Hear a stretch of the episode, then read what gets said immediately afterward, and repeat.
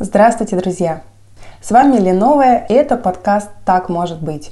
Я очень надеюсь, что вы прослушали первые два эпизода подкаста, потому что иначе некоторые моменты сегодня могут оказаться для вас непонятны. Изначально в третьем выпуске я планировала уже опубликовать интервью с одним из моих замечательных гостей. Сбегу немножко вперед, оно тоже готово, и скорее всего вы уже можете посмотреть его и послушать.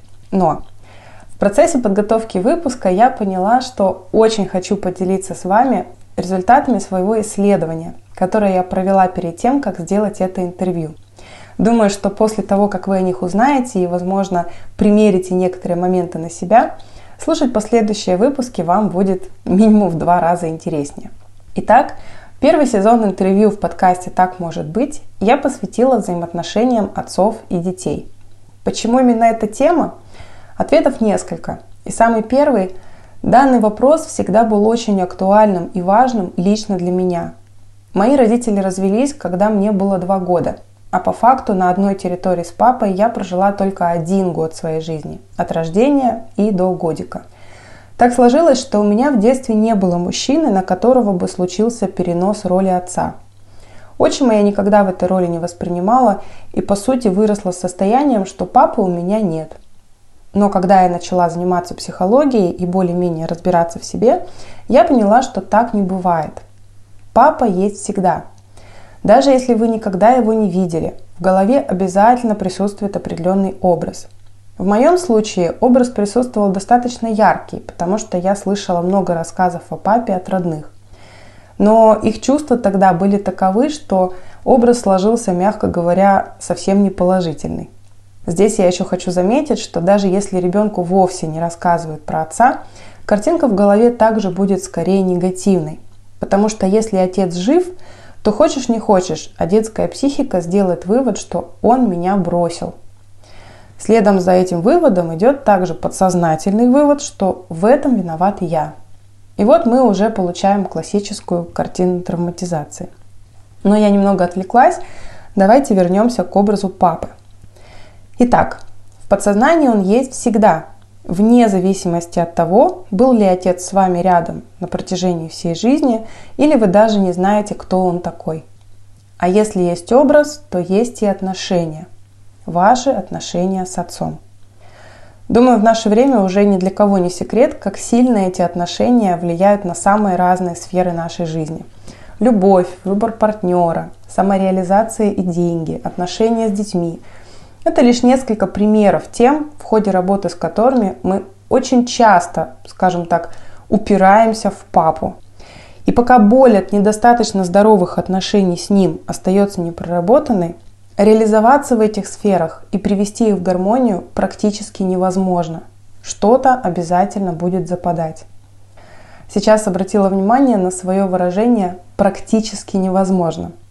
У меня есть такая особенность. Я обычно очень осторожна в утверждениях, и те, кто меня давно знает и слушает какие-то мои выступления, эту особенность неоднократно подмечали. Даже если лично я в чем-то убеждена на 100%, я всегда допускаю возможность, что может быть по-другому, что у другого человека может иметься какая-то иная, неизвестная мне информация. Поэтому я часто употребляю в речи так называемые предикаты неуверенности. Выражения вроде может быть, по моему опыту, или по моему мнению, или я считаю, или то же самое практически невозможно. То есть сказать, что это полностью невозможно на 100% я не могу.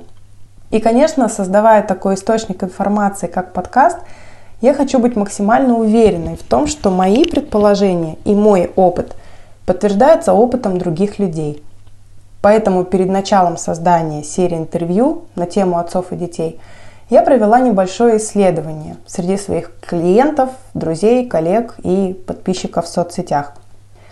В анонимной анкете я предложила вопросы на тему отношений с отцом и получила очень интересные результаты. К сожалению, в формате подкаста не могу показать вам наглядные графики, картинки – но их можно будет найти в моем телеграм-канале. Ссылку на него опубликую в описании этого выпуска. А здесь проговорю основное. 40% опрошенных охарактеризовали свои отношения с отцом в детстве как сложные и напряженные.